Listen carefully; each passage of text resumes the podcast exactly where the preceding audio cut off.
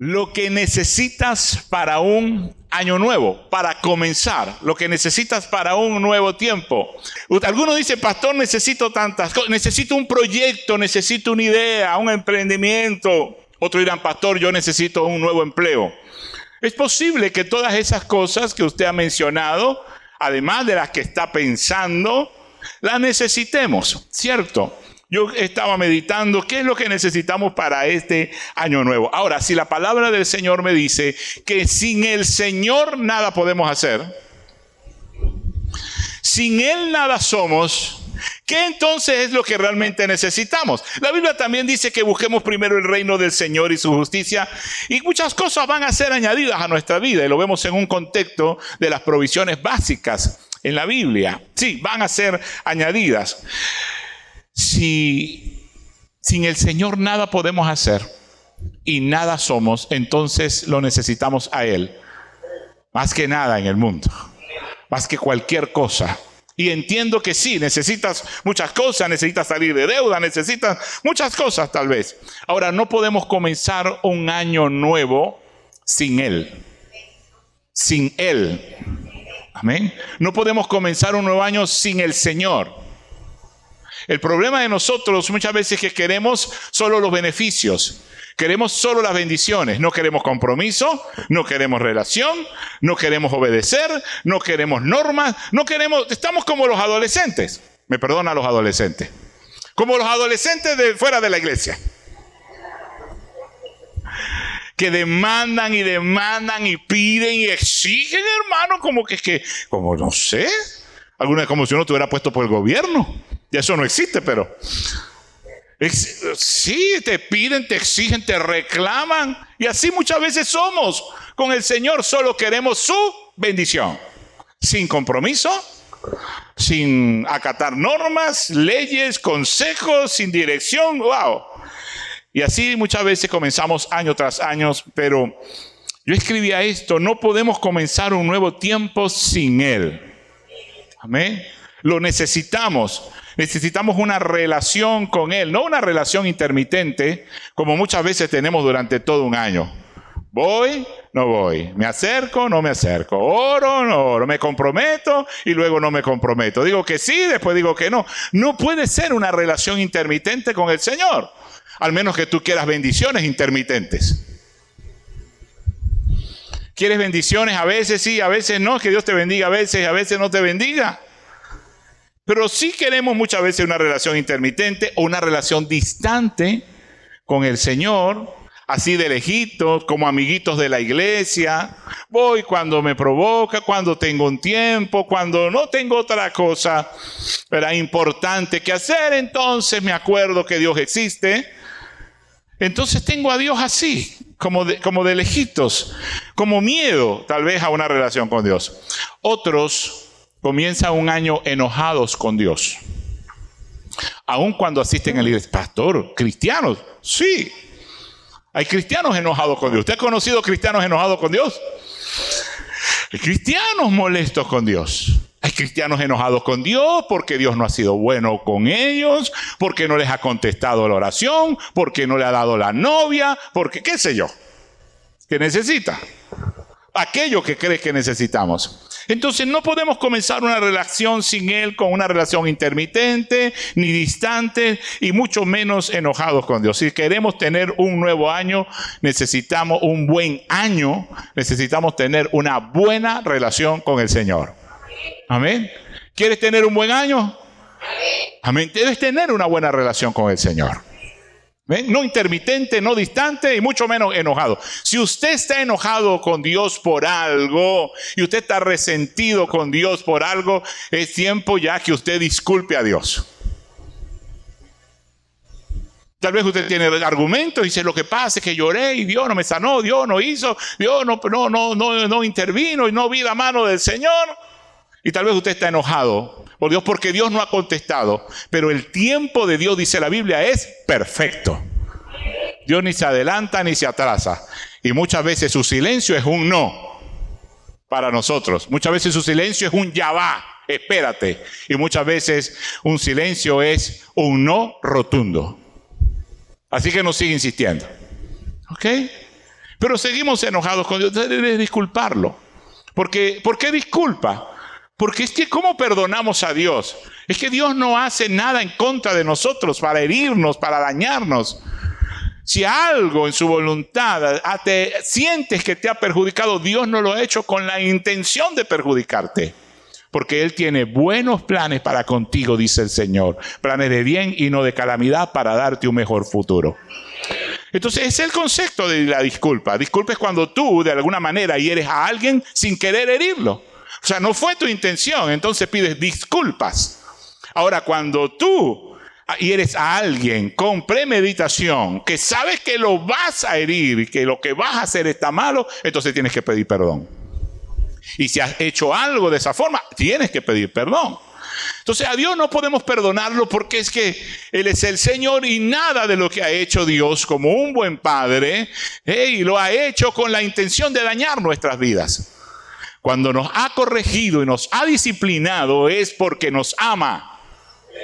Y eso debemos entenderlo, porque es una relación con Él. Y es como un padre, claro, nosotros somos malos padres, los padres terrenales, y cometemos errores, y hemos cometido errores, y hemos necesitado pedirle perdón a nuestros hijos en algún momento. ¿Cierto? No esperes que tu papá o tu mamá sea perfecto. Tal vez no lo entiendes ahora porque no eres padre. Cuando seas padre te vas a dar cuenta que por más que te esfuerces, no vas a ser ni un padre ni una madre perfecta. Pero vas a hacer cosas buenas por tus hijos. Pero también vas a hacer cosas que van a herir a tus hijos, quieras o no. Y tal vez tus hijos se resientan contigo. Y es una cadena. Hasta que ellos no sean padres, no te van a entender a ti. Y hasta que ellos les pase lo mismo. ¿Ya alguien está entendiendo eso? ¿Sí? ¿Lo está entendiendo? Y ya alguien tal vez que es abuelo y ya los hijos han dicho, ay mamá, si es verdad, tenía razón, con razón, es que criar es tan difícil. Y usted por dentro dije, dice, te lo dije, lo sabía, yes. No, no llegamos a tanta maldad. Dios es bueno y es un buen padre aunque nos duela. Amén. Aunque haga cosas con las cuales en algún momento nos estamos resintiendo. Entonces, ¿quieres tener un buen año? Debes tener una buena relación con Dios. Yo me imaginaba, un poco loco yo escribiendo, me imaginaba un chino predicando. Los chinos, me, me encanta como en algún momento para mi concepto son los chinos, como dicen las cosas tan claras. ¿Verdad? Él les diría, Mala relación, mal año. Buena relación, buen año. ¿Verdad que es fácil de entender? Me encanta cómo lo explican en el español los chinos. Si lo escuchamos en chino, hermano, no se puede. Es una cosa tan difícil, a menos que usted sepa hablar mandarín, chino, no sé cómo se llama eso. Pero ellos dirían algo como esto. Buena relación, mala relación. Ah, Podemos repetirlo más fuerte. Buena relación. ¿Mala relación? Todo lo entendimos, ¿verdad? Entonces esa es la clave. Ten una buena relación primero con el Señor. Entonces yo te preguntaría, ¿cómo está tu relación con Dios? Del 1 al 10. ¿Qué puntaje te darías? ¿Esa relación es intermitente? A veces sí, a veces no, a veces oro, a veces no, a veces me acuerdo que existe, a veces no me acuerdo que existe. Esa relación es distante, como de amigo y paso por allá, por la iglesia, ¿verdad? Y distante. O estoy enojado, vengo, sirvo, estoy, pero estoy enojado. Estoy molesto, estoy resentido. No, no, no, no, no tengo contentamiento con lo que el Señor ha hecho en mi vida, como me está, como Dios de alguna manera ha obrado. En mí. No tengo el contentamiento. ¿Cómo está tu relación con Dios? A ver si me ayudas a predicar porque lo veo muy serio. Dile que está a tu lado, ¿cómo está tu relación con el Señor? Ya va, pastor, no mande a nadie me pregunte, porque la relación con Dios es personal, es individual. Levante la mano a los casados. Todos, sin miedo, no les voy a hacer, no les voy a poner una conchita de, de cambur. No, no, no, no, no, no es una trampa. Levanta la mano los casados. Ok, puedes bajarla. Tu esposa puede preguntarte, ¿cómo está tu relación con el Señor? ¿Son cristianos ambos? Tu esposo puede preguntarte, ¿cómo está tu relación con el Señor? Tú puedes preguntarle, ¿y por qué? No sé, yo te noto diferente a ti. Te noto amargada, te noto gritona, te noto respondona, no te veo orando, no sé dónde está tu Biblia. Está en el teléfono. También hay TikTok en el teléfono. ¿Cómo está tu relación con Dios? Porque ustedes son uno. Sí, es individual, la salvación es individual, pero, pero y no los aconseja. Jimmy Karen Evan en Matrimonio sobre la Roca. Debemos cuidar que debemos cuidar que nuestra esposa tenga una relación con el Señor. Y la esposa debe cuidar que su esposo tenga una relación con el Señor. Si tu esposo está dejando de venir a la iglesia, tu esposo no lo ve orando, tu esposo lo ve muy afanado, tu esposo, hey, ven acá, pajarito. ¿Cómo está tu relación con el Señor? Amén. ¿Y qué tal si en casa nos damos el permiso? Padres, hijos, tíos, sobrinos, depende de quiénes conformen ese núcleo, abuelos y nietos, y nos damos el permiso, vamos a cuidarnos. Y vamos a preguntarnos de vez en cuando cómo está nuestra relación con el Señor. ¿Buena relación? ¿Mala relación? ¿Qué tal si lo preguntamos? ¿Sabes por qué? Porque tu mala relación con el Señor va a afectar mi vida. Si somos pareja, si estamos casados. Tu mala relación con el Señor va a afectar mi vida. Papá, tu mala relación con el Señor va a afectar mi vida como hijo. Hijos, tu mala relación con el Señor va a afectar nuestra vida como padre. Y si estamos juntos y revueltos, suegra, su mala relación con el Señor va a afectar mi vida. Yerno, nuera, tu mala relación con el Señor va a afectar mi vida pudiéramos darnos el permiso de preguntarnos cómo está nuestra relación con el Señor. Eso sí es personal. Ahí se los dejo. Ustedes pueden darse el permiso. Y cuidar, es como tener un mentor espiritual. Ese mentor espiritual tú tienes que darle el permiso de que te pregunten alguna, o un mentor en el matrimonio, o un mentor en la finanza y te pregunte, ¿cómo están tus cuentas? Ya comenzaste con el plan que te enseñó el pastor terminando el año. Recibiste el mensaje por WhatsApp de un plan para prosperar en el 2023. Ya comenzaste a apartar el diezmo para el Señor. Ya comenzaste a ahorrar el 20%. Es que estoy esperando porque no me alcanza. Nunca te va a alcanzar si esperas para ahorrar después que gastas todo. Y no te va a alcanzar para diezmar. Bueno, de esto quiero hablar un poquito más el martes. ¿Cuántos recibieron ese mensaje? Amén. Comienza desde ya. Entonces tienes que darte, darle a otro el permiso para que te ayude a cuidar tu relación con el Señor. Alguien diga amén. Ahora déjame recordarte algo. Dios es un papá. Amén. ¿Cuántos lo han conocido como padre? Jesús vino a revelarnos a un Dios Padre. Si aún no lo hemos conocido como Padre, es porque seguimos en la religiosidad. Si aún no hemos conocido al Señor como Padre, es porque hemos continuado siendo religiosos. Y ha cambiado nuestra relación con Dios o, o, comenzó una relación distorsionada a través de la religiosidad en la que hemos crecido en estos días, y permítanme, no sé, ser un poco más abiertos con ustedes eh, en mi corazón. Estos días tenía que darle la cola a mi hija, ella estaba apurada, yo estaba en chores, en casa y en franelilla. ¿verdad? Entonces, cuando dijo, papá, vamos, vamos, vamos, entonces no me daba tiempo como de cambiarme, no me daba tiempo, necesitábamos llegar pronto, y lo eché mano de una, una franela, ¿verdad? Más larga para no salir en franelilla, que decir el pastor en franelilla. No quiero que me estén viendo chocolate y músculo y cosas por ahí, ¿no? Por eso uso así las cosas bien holgadas. ¿Verdad? Yo no vengo acá a... No, no. Voy a predicarles. Entonces, pero me quedé con los chores y me monto en el carro en estacionamiento y digo, Dios mío, ¿cuándo en mis tiempos de evangélico? ¿Cuánto, ¿Cuándo en mis tiempos de evangélico patapelúa?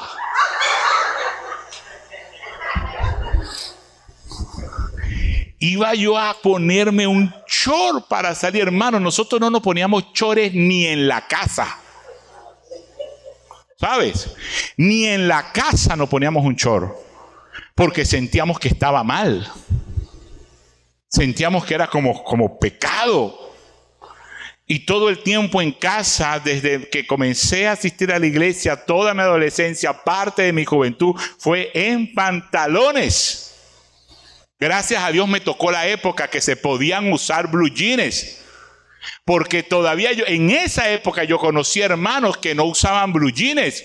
Porque los blue jeans eran para malandros. Y así se predicaba en la iglesia. Ahora todos somos unos malandros. No podías utilizar unos lentes oscuros. Era para drogadictos los lentes oscuros. Bueno, y eso era, imagínate las restricciones que tenía un hombre, te puedes imaginar las restricciones que tenían todas las mujeres. En cuanto a la religión, hermanos, entonces yo salgo en mi chorro y decía, Dios mío, y me recordé, fui a mi juventud. Recuerdo la primera vez que me puse una bermuda, hermano, yo lo pensé mil veces para salir a la calle. Y era una cosa que me llegaba como por aquí. Sí. No solo era el complejo de las piernas delgadas, era el legalismo de la religión. Y doy gracias a Dios, como yo les dije, que una iglesia nos predicó el Evangelio en el barrio donde nosotros vivíamos. Una iglesia se atrevió a meterse en un barrio peligroso y llevar la luz del Evangelio allá. Y doy gracias al Señor por eso. Pero la religiosidad nos ha hecho tanto mal a la iglesia. Y me encantó como Moisés lo dijo, no demos la libertad que tenemos para vivir con nuestras pasiones con un libertinaje. Lo dijo acá en, la, en el momento de que cantaba. Utilicemos la libertad para servirnos unos a otros.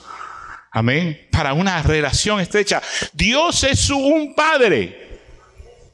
Y la religión nos impidió conocer a Dios como un papá y nos tuvo tan atados en tantas cosas legalistas, nos hizo sentir tan culpables. Cada vez que cometíamos un error nos, hizo sentir que Dios se había alejado y nos había abandonado por completo. Y Dios nunca nos dejará y nunca nos desamparará porque Él es un Padre fiel.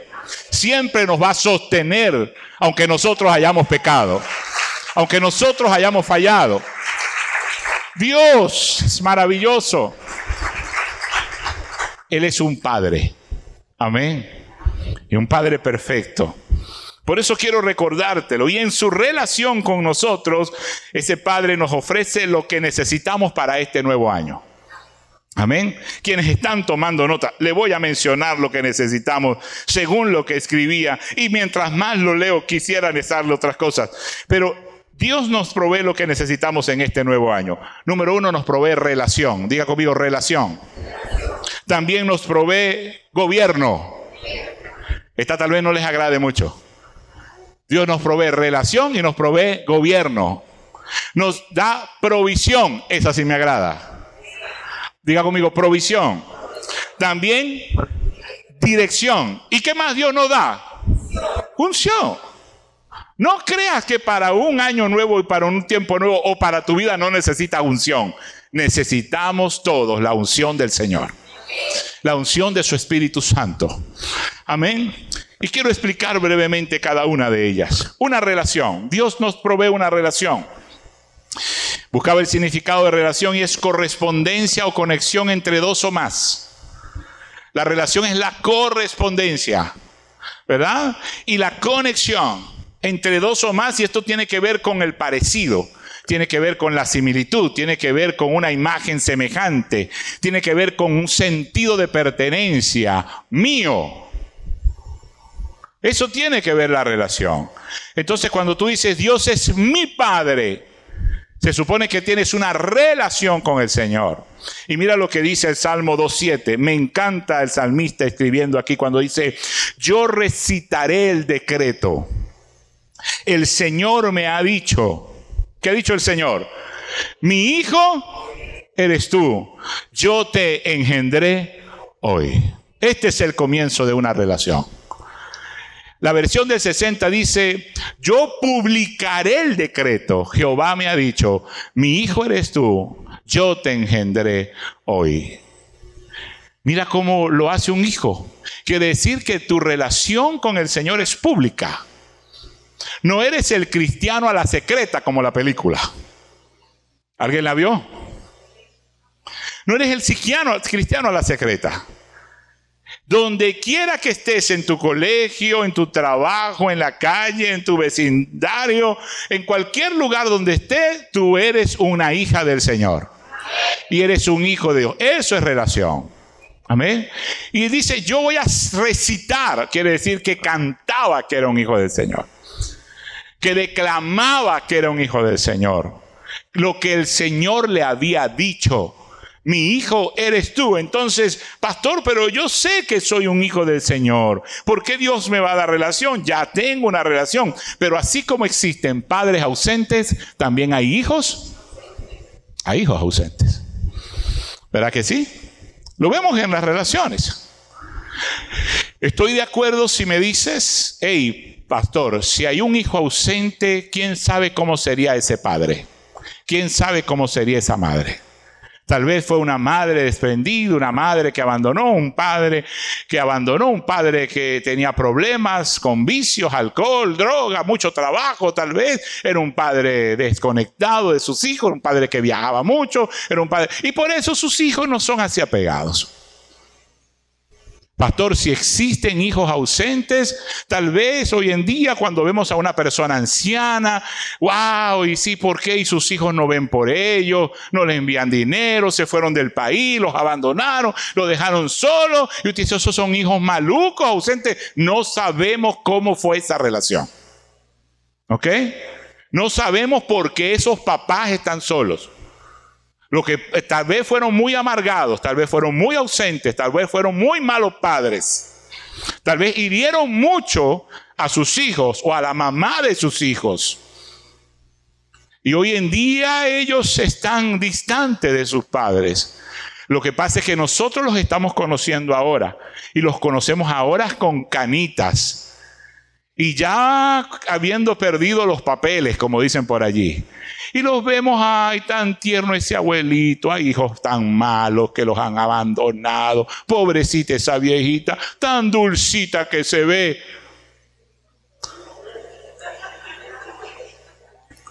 Tal vez ya es tan dulce porque la amargura ya se le, se le escapó de tanto bañarse. Sí, pero sí hay una verdad. Debemos honrar a nuestros padres. Y el Señor no está diciendo, en honra a tu padre si es bueno, si estuvo presente, si te, si, estaba, si te dio un regalo cada Navidad. No, no, no, no. Dice, honra a tu padre y a tu madre. Esto es un mandamiento con promesa. Amén. Es una ley, es una ordenanza. ¿Sí? Pero así como existen padres ausentes, existen hijos ausentes. Y muchas veces nosotros llevamos la forma de relación que tuvimos con nuestros padres a una relación con Dios papá. Y también nos convertimos en hijos ausentes. Mala relación. Buena relación. Buen año. Y somos hijos muchas veces ausentes, sin una relación cercana con Dios, pero queremos todos los derechos sin los deberes. ¿Me escucha? Queremos todos los derechos sin los deberes, pero recordemos cómo el Señor nos enseñó a orar. ¿Cómo el Señor nos enseñó a orar? ¿Cuántos se saben el Padre nuestro? ¿Ven? ¿Cómo dice el Padre nuestro? Padre nuestro que estás en los cielos, santificado sea tu nombre, venga tu reino, venga tu reino. Quiere decir que Dios no solamente nos da una relación, sino que nos da un gobierno. Diga conmigo, gobierno. Venga a nosotros tu reino, hágase tu voluntad como en el cielo, así también en la tierra. Mateo 6, 9 al 10. Esta es la primera parte de lo que conocemos la oración del Padre nuestro. Padre nuestro, hay una relación. Es mi Padre, hay un sentido de pertenencia. Estoy orando, me estoy comunicando con Él. Pero en esa oración estoy pidiendo algo. Estoy haciendo un clamor. Estoy pidiendo una intervención en mi vida. Estoy pidiendo una colonización. Estoy pidiendo una conquista. No sé cómo quieras verlo, pero cuando tú dices, venga a nosotros tu reino, estás pidiendo, Señor, gobiernanos tú. Gobiernanos tú. Y tú sabes qué necesitamos para este nuevo año, para que nos vaya bien, que Dios nos gobierne. Y dejemos de gobernarnos nosotros mismos.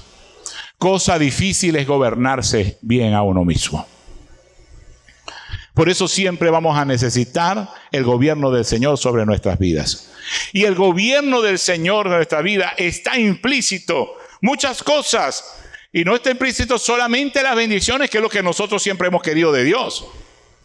Y hemos querido del Señor los beneficios. Hemos querido de un gobierno los derechos.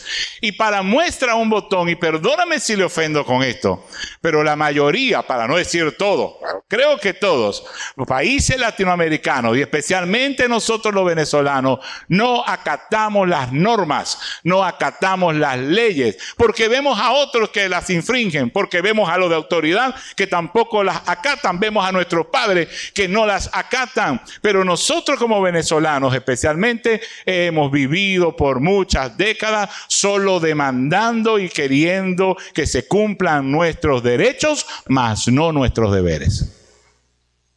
Qué silencio. Llevemos eso a nuestra relación con Dios. Tenemos una formación como cultura y muchas veces pedimos de Dios solo los beneficios, solo las bendiciones, solo las promesas. ¿Y quién de nosotros viene al culto y levanta su mano y dice, Señor, yo quiero obedecerte? Y decimos, es Dios mío, bendíceme, Dios mío, provéeme, tu palabra dice, hay esta promesa, reclamo la promesa. Pero ¿quién se levanta y dice, yo quiero cumplir con mis deberes como hijo de Dios? Con mis deberes como cristiano. Dios no solo te provee una relación cercana como de un padre o un hijo, también viene sobre nosotros como un gobierno. Alguien dígame. Está en la Biblia, hermano, aunque usted no dígame. Venga tu reino es un clamor, es una petición, es una conquista, es una invasión. ¡Wow! ¿Usted se imagina que usted lo invadan en su casa? No estoy hablando de que cuando la suegra viene a visitarnos. Le invadan su casa. Le invadan su matrimonio. No estoy hablando de infidelidad ni de la otra. Le invadan su negocio. ¿Cuántos se atreverían a decirle al Señor, venga tu reino? Y haz una intervención en mi matrimonio. Haz una intervención en mi casa. Haz una intervención en mi negocio porque lo estoy llevando mal. Aplauda al Señor con fuerza. Disimule y únase a los que empezaron a aplaudir.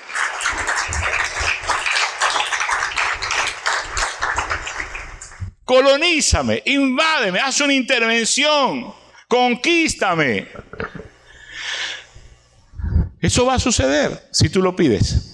Si tienes la actitud de que el Señor te gobierne, si has entendido que para este nuevo año necesitas el gobierno del Señor sobre tu vida. Y el gobierno del Señor no tiene solamente que ver con, con, con, con el lenguaje del reino, como se ha predicado muchas veces. Tienes que hablar el lenguaje del reino. Wow, me parece así como profundo, me parece así como poético. Tienes que hablar el lenguaje del reino y hablar como se habla en el reino y declarar y proclamar y profetizar y atar y desatar.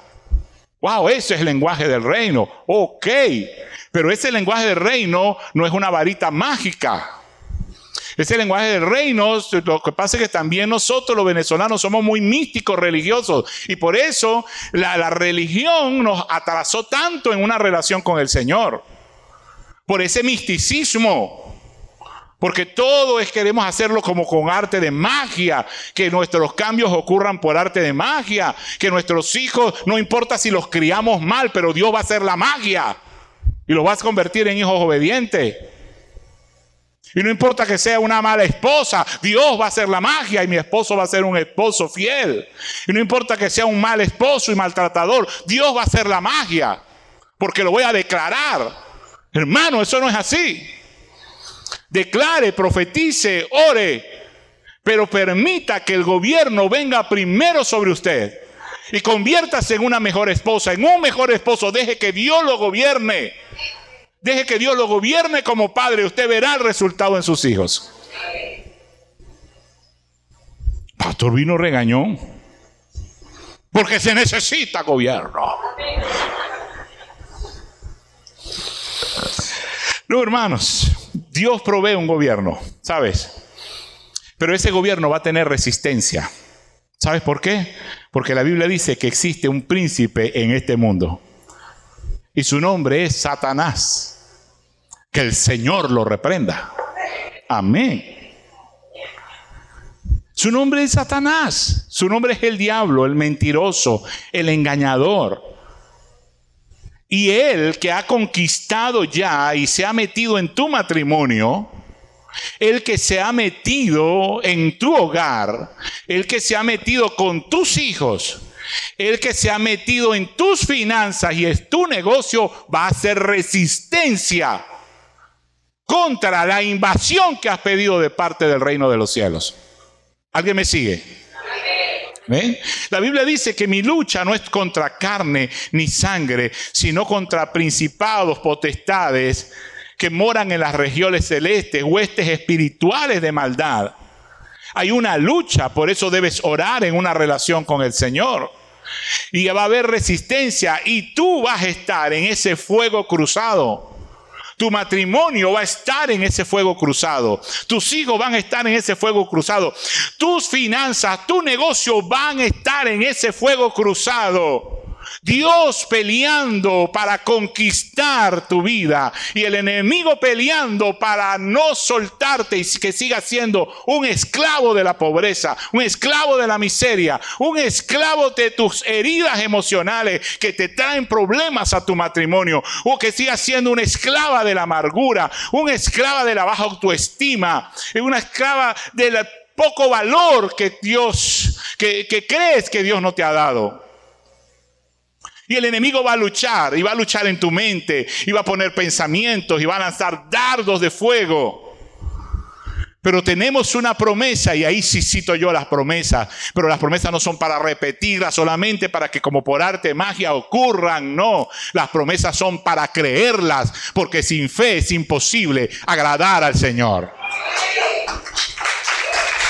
Y esa promesa, mira bien, esa promesa me dice que somos más que vencedores en Cristo Jesús. Amén. Y que las tinieblas tienen que retroceder frente a la luz del Señor. Y que todo demonio tiene que doblar sus rodillas delante de la presencia del Señor. Y todo Satanás tiene que huir de mi casa, de mi matrimonio, de mi negocio. Tiene que soltar a mis hijos en el nombre que es sobre todo nombre. En el nombre de Jesucristo el Señor, Rey de Reyes, Señor de Señores.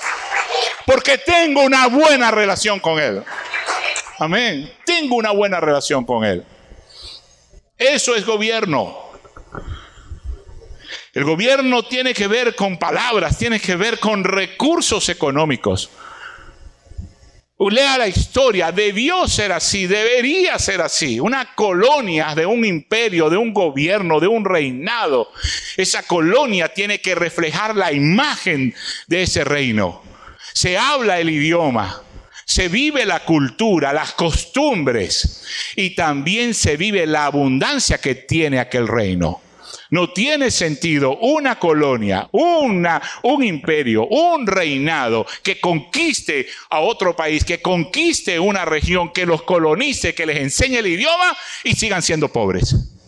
¿Me sigue? Cuando tú dices, venga a nosotros tu gobierno, entiéndalo. Sí, no solamente es la prosperidad económica, no solamente es la salud. Porque allá en, ese, en el gobierno del Señor no hay enfermedad. No solo en la salud, no solo pida los beneficios. Entiende que hay que ajustarse a una norma. Hay que ajustarse a, unas, unos mandamientos, hay que ajustarse a unos consejos de parte del Señor. El enemigo va a hacer resistencia, pero el Señor sigue siendo el rey de reyes y señor de señores. El enemigo es solo el príncipe de este mundo, el principal tal vez en este, en este mundo, pero por encima de, él está el Señor. Amén. Y Él te está ofreciendo ese gobierno. No sé cuántos por fin terminaron o vieron la película Cuarto de Guerra. ¿La vieron? Cuando esta mujer entiende lo que es el gobierno y entiende que ella tiene que hacer su parte. Y dentro de su parte estaba sacar todo lo hediondo de su casa estaba resolver la inmundicia que tenía. Y no me estoy refiriendo solo a los zapatos de ella que hieden, como se ve en la película. Es sacar, es sacar del corazón, es sacar del corazón. Cuando vas a orar al Señor, el Señor siente como un mal olor. ¿Qué es lo que te pasa, mi hija? Perdona, perdona. Perdona a tu mamá, perdona a la vecina, perdona al jefe, perdona, hijo, perdona. Tus oraciones tienen estorbo. Tu ofrenda tiene estorbo, no sube como olor fragante, como lo dice la Biblia. Hay algo que huele mal. Es tu corazón podrido. Porque una herida se infecta e infecta a otros y eso da. Es fétido. Esta mujer lo entendió y lo que podemos ver allí es como una alegoría, no sé, como un simbolismo. Sacó esos zapatos, los tiró para el patio, y después los lavo. Y entra a su casa y se devuelve y le dice, Satanás, hogar, este hogar tiene una nueva administración, tiene un nuevo Señor y es Jesucristo. Y echó para afuera al diablo. Pero queremos la bendición y queremos convivir con la luz y las tinieblas. Y la Biblia dice que no hay comunión entre la luz y las tinieblas. O en tu casa hay luz o en tu casa hay tinieblas.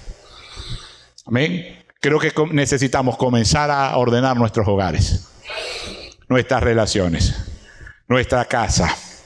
Amén. Provisión, diga conmigo provisión. Ya se me acabó el tiempo, se los menciono. Provisión. La provisión viene después del gobierno, ¿sabe? No antes. En el orden del Padre nuestro, primero viene, venga tu reino, hágase tú.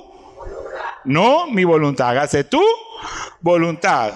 Entonces, cuando viene la voluntad del Señor, la voluntad del Señor es suplir tus necesidades. Amén. ¿Sabes cuál es la voluntad del Señor? Que tengas comida todos los días para ti y para tus hijos.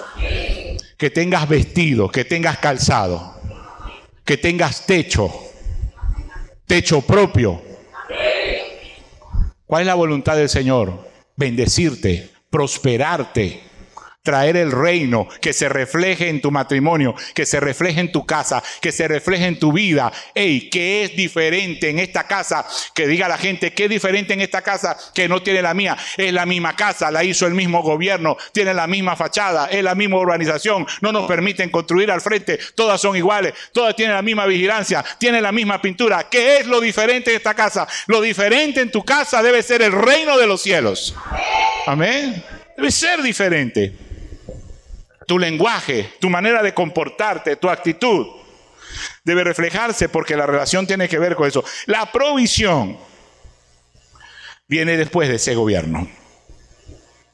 Cuando un reino va a comenzar a colonizar, mira, ya tiene los recursos para establecer su cultura en ese lugar.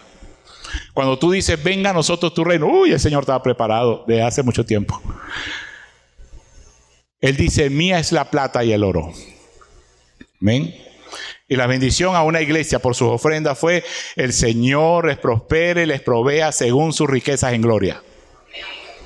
Amén. Porque era una ofrenda que daba para el trabajo misionero de los apóstoles. Y recibió esa bendición de parte del apóstol Pablo. Quiere decir que cuando un reino viene a establecerse es porque el reino tiene recursos. Un reino no viene a pelear contra otro reino para colonizar y establecerse si no tiene recursos. Sería tonto que un reino se ponga a pelear con otro cuando no tiene los recursos para colonizar. Ahora, que un, que, un gobierno tenga que defender lo que tiene con los pocos recursos, eso es otra cosa. ¿Cierto?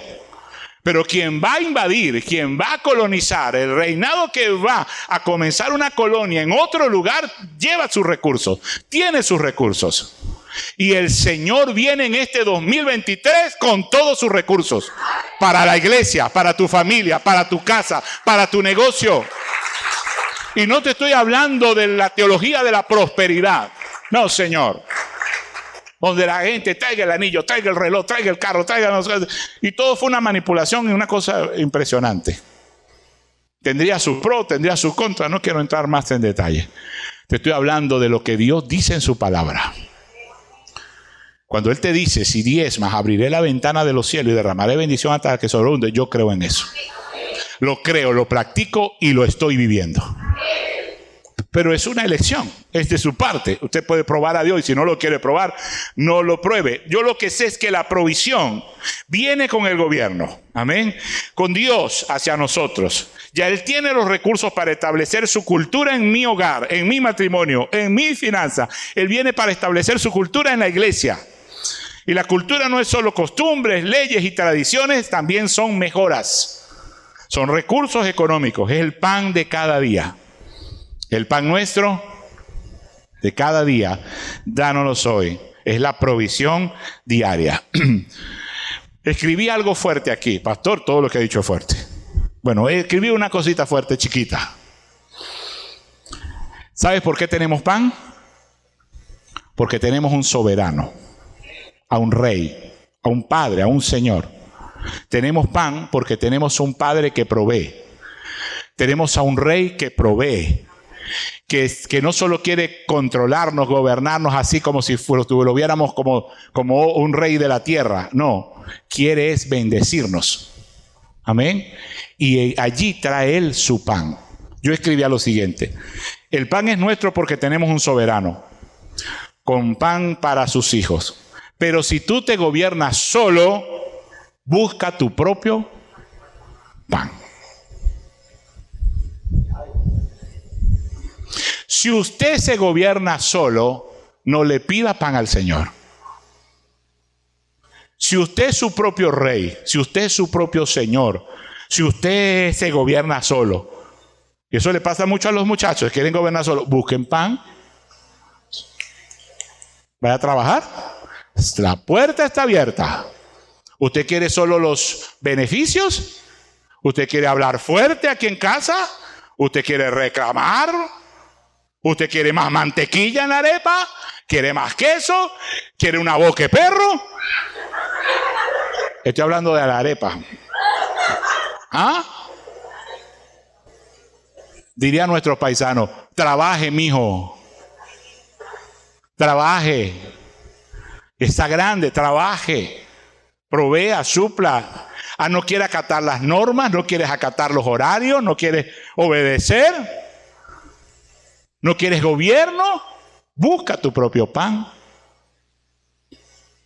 Los hijos de Dios tenemos pan porque tenemos un Padre celestial, porque tenemos una buena relación con Él y porque le hemos pedido a Dios, gobiernanos gobiernanos. ¿Cuántos puede levantar su mano y decirle al Señor, venga a nosotros tu gobierno y venga tu provisión? Amén. Aplaude al Señor.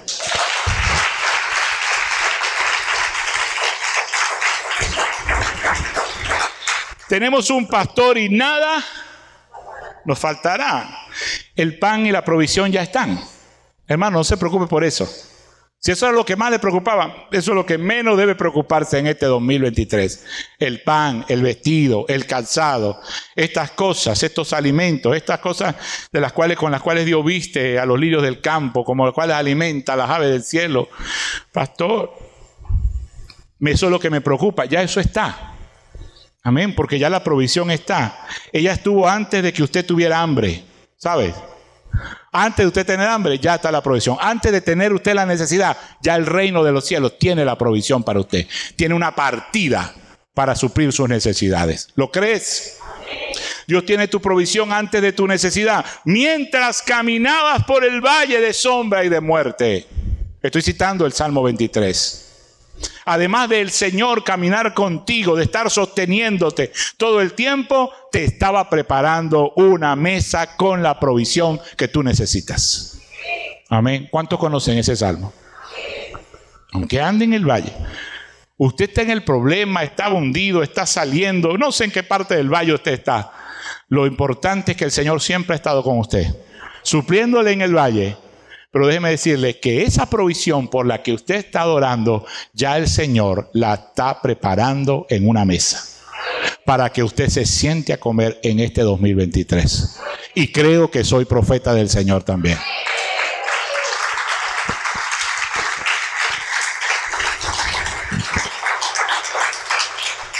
Ahora, ¿qué necesitamos? Diga amigo, dirección. Ya voy a terminar. Dirección. Dirección. Relación, buena relación. Un buen año, un buen año, una buena relación. Gobierno, gobiernanos, Señor. A una intervención, invádenos, invádenos. Amén. Trae tu cultura, tu reino. Provisión, lo tenemos. Ahora necesitamos dirección. Y esto tiene mucho que ver. Yo le comentaba a alguien recientemente, mira, yo he conocido personas fieles de diezmadores, fieles. Personas que ya partieron con el Señor, fieles diezmadores. Mi esposa también los conoce. Fieles de diezmadores. Pero murieron en la extrema pobreza. En una extrema pobreza. Y tú dices, ¿qué pasó allí? Con la promesa, la ventana de los cielos, derramaré sobre ustedes bendición hasta... Dios no cumplió, Dios cumple. Dios cumple. El problema es que necesitamos dirección. Dirección. El pueblo no perece por falta de comida. El pueblo no perece por falta de provisión. La Biblia dice que el pueblo perece por falta de conocimiento, por falta de instrucción, por falta de enseñanza, por falta de dirección. Pero también el libro de Proverbios nos dice que el consejo la gente o lo recibe o no lo recibe. La dirección está allí, está en su palabra, está cada domingo aquí, está cada martes. Dios mío, yo puedo decir con toda propiedad y no me lleno de orgullo por eso, hermano, porque todo ha sido el Señor. Amén. Todo ha sido el Señor. Este plan que he querido enseñarles para este 2023, se lo he estado enseñando en el 2022, se lo estaba enseñando en el 2021, se los enseñé en el 2020, se los enseñé en el 2019, se los enseñé en el 2018, se los enseñé en el 2017. En el 16, en el 15, en el 14, en el 13, en el 12, 11, 9, 10, no nos vamos a dar feliz año. Desde el 2005 lo he estado predicando. Y si usted saca cuenta, no teníamos crisis. Y Dios siempre trajo esta palabra y les dijo a todos, y nos dijo a todos, ahorren, ahorren. Este es un año de oportunidades, así que comience a ahorrar desde hoy. Este es un año de oportunidades. Pero sabes, a veces te, te pasan las oportunidades porque no tienes ni con qué amarrar un negocio.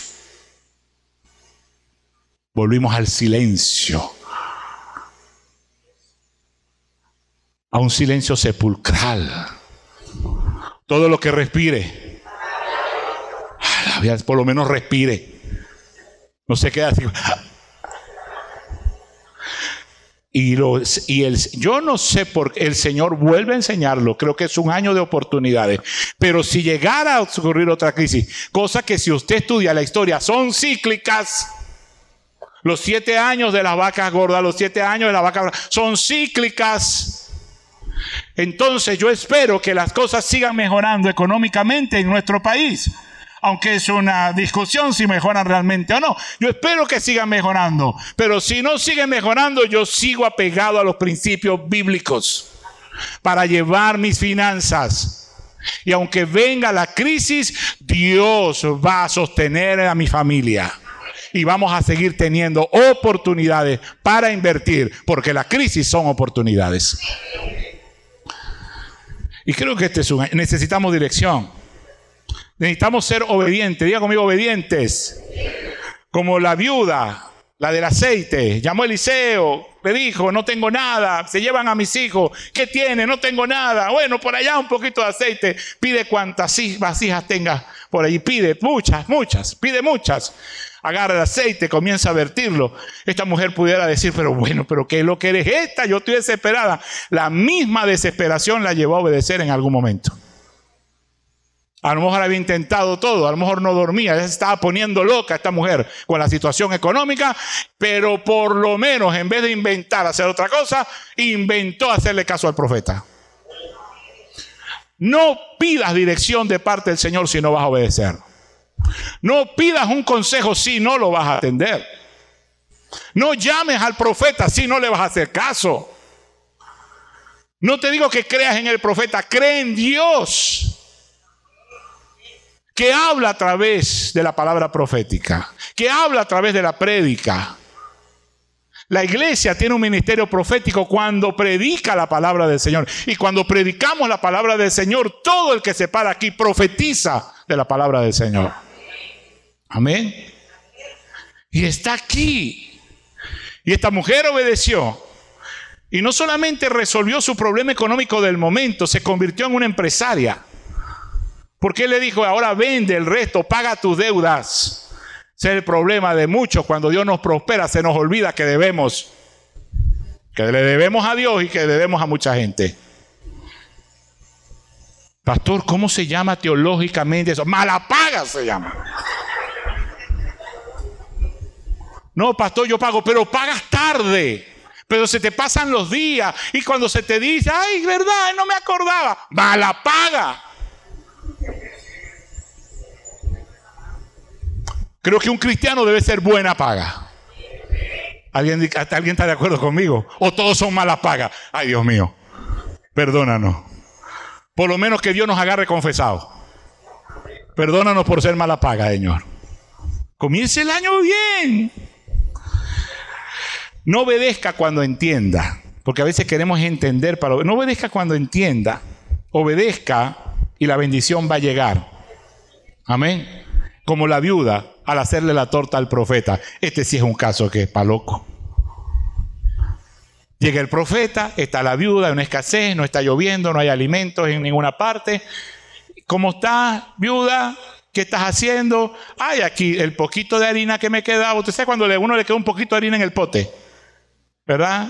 Ay, que uno ora, Señor, que alcance. Mire, ¿qué estás haciendo? Ay, el poquito de harina, el poquito de aceite, voy a hacer una tortica para darle a mi hijo, comer yo y echarnos a morir, porque ya se acabó. Esta crisis acabó con nosotros. ¿Qué le dijo el profeta? Yo no he visto un profeta más atrevido que este. Ah, vas a hacer una, te quedes un poquitico para ti, para mí, para ti, para tu hijo. Ah, pero vas a hacer una cosa, hazme primero una torta a mí y me le das vueltico y vueltica debajo de la brasa, así como en el hornito, bien tostadita, me gusta, ¿viste? Me la, haces así. Y a lo mejor se fue y se fue a sentar por allá, esperar. Yo me imagino que esta mujer se quedaría así. Boca abierta. ¿Y este profeta qué se creerá? ¿Y qué se creerá el pastor? Si yo soy un empresario de años, si yo estudié economía, mire, usted puede haber estudiado lo que sea, pero la fe es primero en todo. Tal vez yo no le sé enseñar a usted cómo hacer un negocio, pero le puedo enseñar fe. ¿sabe? Le puedo enseñar principios. Le puedo enseñar a prosperar según lo que dice el reino de los cielos. Y esta mujer obedeció. Hizo la torta, se la dio primero al profeta y cuando se iba a echar a morir se dio cuenta que todavía le quedaba harina y aceite. E hizo para ella, para sus hijos. Y hay algo que no explica la Biblia, pero yo lo entiendo así. Y alimentó su casa. Y si ella era una viuda y tenía una casa, y esa palabra casa en, en, la Biblia se refiere a que tenía más personas en casa, personas que le servían, tal vez esclavos o sirvientes en casa, y todos comieron gracias a la obediencia a la palabra del Señor. Amén. No espere entender. Hay veces que no necesitamos entender o, no esperen entender. Yo creo que ya no sería obediencia si usted primero entiende. Sería convencerlo, persuadirlo. Persuasión cognitiva, diría alguno de mis colegas. Sería persuasión cognitiva. No espere tener esa persuasión cognitiva. Obedezca. Y punto. Ahora es difícil recibir dirección cuando tenemos un sentido de autosuficiencia. ¿Me sigue? Cuando tenemos esa ínfula de sábelo todo, qué difícil es aconsejar a alguien así. ¿Sabe cómo se le llama teológicamente? Terco. No, teológicamente pudiera ser necio. ¿Conoces algún terco? ¿Conoces algún terco? Que tú le dices, no, pero no, no, no, no. no, no, no que no te escucha consejo, que hace las cosas como él quiere, que se equivoca y una otra vez y sigue empeñado por orgulloso, por no doblegar, por no decir me equivoqué. ¿Conoces algún terco? ¿Hay un terco cerca en tu vida? Dios mío, perdona esta congregación. Somos mala pagas y tercos. Todos. Pero vamos a cambiar en este 2023. Vamos a tener una buena relación. Vamos a tener un gobierno del reino de los cielos. Vamos a tener su provisión y vamos a tener su dirección. Amén. ¿Vas a dejar que Dios te dirija? Para eso necesitas, escucha bien, que esto no se te, se te va a olvidar toda la prédica, pero esto no se te olvide. Un corazón enseñable. ¿Qué necesitas para este 2023? Un corazón enseñable. Un corazón enseñable es un corazón humilde es un corazón que aunque él sepa mucho, diga, pero todavía puedo aprender algo. Es un corazón que dice, no me lo sé todo ya. Es un corazón como Pablo, no pretendo haberlo alcanzado todo ya. Puedo escuchar un consejo, puedo escuchar a un niño predicar y Dios hablarme a través de un niño. Puedo escuchar a un hermano que tal vez no estudió, tal vez no pudo ir a la escuela, tal vez no fue a la universidad, pero tiene algo de Dios, tiene el Espíritu de Dios y puede enseñarme algo. Amén. ¿Qué no se le va a olvidar? Un corazón enseñable. ¿Cuántos corazones enseñables hay aquí? Además de malapagas y de tercos. Por lo menos una que, que, anotemos buena. ¿Cuántos corazones enseñables hay aquí? Señor, no mires lo malapaga y lo terco. Eso lo vamos a cambiar. Mira el corazón enseñable. Amén. Escuche bien, y voy a leer para terminar. No puede seguir fracasando en un nuevo año por rebelión. No puede seguir fracasando en un nuevo año por rebelión. Por eso es que existe la disciplina, el quebrantamiento de nuestra voluntad. Por eso, Dios mío, Dios te ha dado hasta en, la, hasta en la cédula, ¿qué se dice? Usted siente que Dios le ha dado hasta en la cédula porque usted es su hijo. Y Dios al hijo que ama lo disciplina hasta quebrantarlo. A la oveja que todo el tiempo se sale del camino, agarra al pastor y le quiebra una pata. Para que la perniquebrada, le llama la Biblia, ni a la perniquebrada se pierda. Usted va a entrar así cogiendo al reino de los cielos, pero entró. Usted va a arreglar su matrimonio, pero lo arregló. Usted va a enderezar a sus hijos, pero crió bien a sus muchachos. Amén. Usted va a abrir su Santa María con la pata chueca, pero va a abrir un negocio próspero. Amén. Pero Dios tiene que quebrantar tu voluntad porque eres terco. Y te falta un corazón enseñable. No puedes seguir viviendo en rebelión, ¿verdad? Dios va a quebrar tu voluntad para Él hacer su voluntad, porque nos ama, porque le pediste que viniera a su reino. La, rebelión genera caos, ¿sabe? Caos en la familia, disfunción en la familia, disfunción en la sociedad y la rebelión genera disfunción en la iglesia. Podemos tener una iglesia llena de rebeldes gente que cuestiona todo y no quiere. Hermano, es rebelde. Para, para no estar en rebelión tiene que cambiar de ministerio. Voy a esto último. ¿Cuál es la última? La unción. Pónganse en pie. Amén. Si me ayudan con una música de fondo, sería excelente. Sabes que la unción tiene tal vez, la unción tiene tal vez algunas definiciones, significado. Esta vez no busqué un significado bíblico de la unción, o, o quiero decir, no busqué en un diccionario bíblico, no lo busqué en Google. Estaba orando al Señor y escribía esto de la unción. La unción es lo que hacemos en su nombre. Esa es la unción. La unción es lo que hacemos en su nombre, porque hemos sido llamados para ello. La unción es lo que, es, lo que representas del que te ungió. Eso es la unción. Porque tiene que ver con relación, tiene que ver con gobierno, tiene que ver con dirección. Tú representas y reflejas aquel que te ungió, al Señor no te reflejas a ti. Eso es unción. Cuando el Señor se muestra a través de ti, tú tienes unción. Amén. La unción es lo que haces en su nombre. ¿Recuerdas a un Pedro que el Señor le dice, echa la red a la derecha, hijito? Dos veces se lo digo. La primera vez lo hizo, lo voy a hacer en tu nombre. Y mira cómo él lo estaba haciendo por él mismo. Un Pedro que si algún, algunos lo hemos psicoanalizado, y Pedro es un colérico, un colérico que le cuesta obedecer, ser dirigido. El Señor primero predicó en su barca, después le dijo, vamos más adentro, echa la red a la derecha, lo voy a hacer en tu nombre. Nosotros hemos pescado toda la noche. Tienes todo un año 2022 pescando trasnochado con las ojeras tratando de resolver tus problemas. No lo has logrado. ¿Por qué no comienzas el 2023 echando la red a la derecha como el Señor te está diciendo, obedeciendo su palabra? Amén. Y tendrás que llamar a otros. Mira, es tanto. Tendrás que contratar a otros.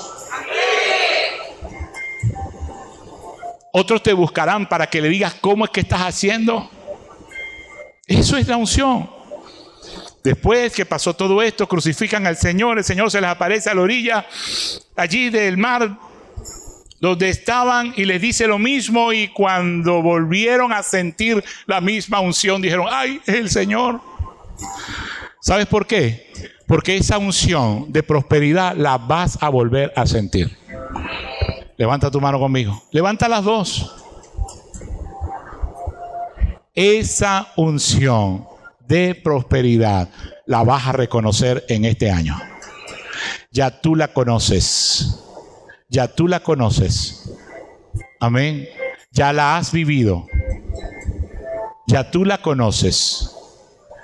Es que tú, Dios bendice la obra de tus manos otra vez, una vez más, y vas a entender que es el Señor.